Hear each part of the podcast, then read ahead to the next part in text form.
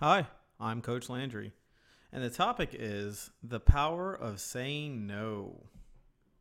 Like many people, um, they do things and they were people pleasers, and uh, you want to make people you care about happy, but sometimes you really need to just tell someone to shut the hell up, or you need to put them in their place to where they understand the new expectation. Now, I the way I said that might make you feel that's the way you need to say it. Well, it depends on the partner you got. I am a blunt and honest person, and I speak with candor.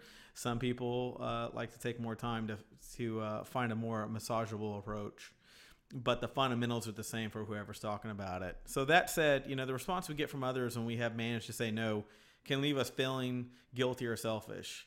Um, and it's good that you need to exercise so that you don't have that feeling when you tell people no. And we don't need to generally you know, upset others, and it can seem easier in the short term to bend to their will. Um, but if you're anything like me, uh, it's not something you want to do. Um, I'm the type that I'm a very alpha style person. I have a very strong personality. Um, it's part of the reason why I do what I do, and because of that, these are things that will put you in a position to just just hold yourself to to a standard in which people know what to expect out of you. You got to remember your feelings are your truth but you can say them respectively, or your feelings can be your truth and you can say them in a, in a fashion that's emotional or connecting. You know, it depends on the compatibility of the couple, but either way, there's power in saying no at the end of the day. I'm going to go through five reasons why saying no more often actually will help your life. Okay, number one, reduction of stress. Trying to please everyone comes at a cost.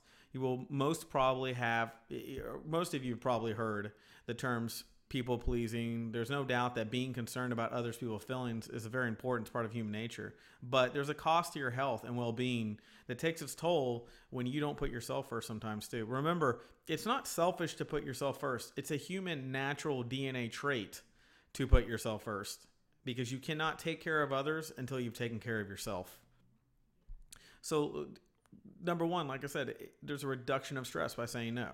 Find things that you're not comfortable with that drain your energy and say no. Not to mention, if you're a first time dater, second time dater, or you're in the first six months to a year of your relationship, you want to set these up correctly so that the relationship is built off your personality on your side of the fence going forward and not set on a um, uh, that you're a people pleaser if you're not. Some people are people pleasers, and that's okay.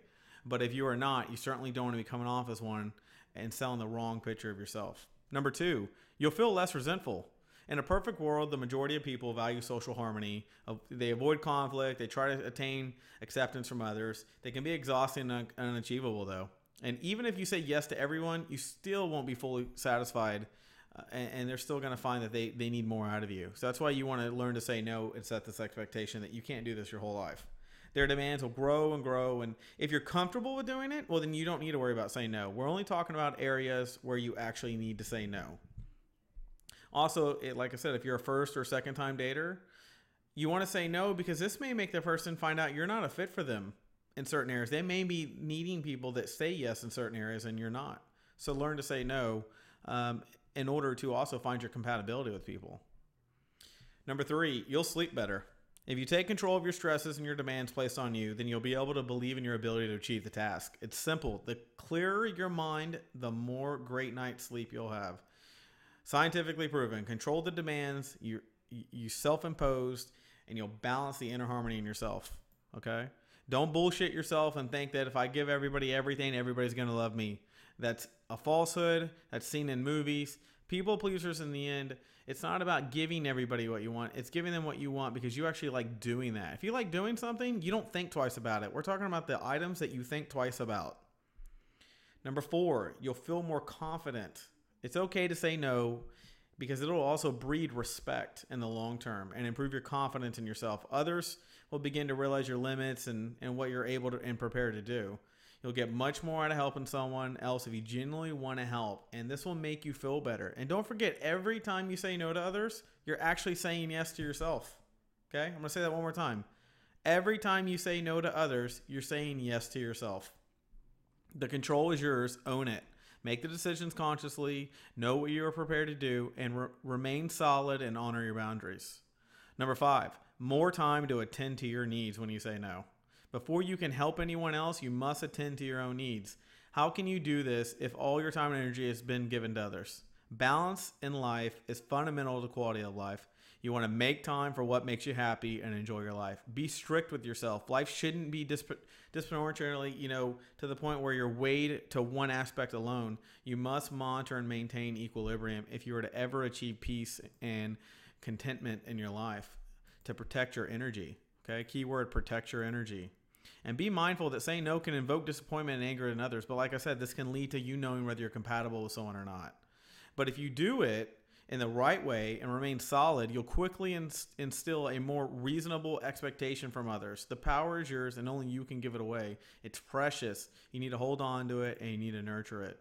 And understand that these things can lead to compatibility with others and lead to lack of compatibility with others. But that's what you want. This is how you get you get through the formalities of relationships, you get through the bullshit, and you get the real, what's really going on inside you and the other person to the surface and get things worked out. Stop wasting your human cycles in your life, spending time with people, and getting nowhere. Progress and communication is essential, and saying no and having power with it is a big deal. So, if you'd like to book a personal session, contact me via the email below. And if you found this information helpful, show your appreciation by clicking on the PayPal donation link. And I will talk to you soon.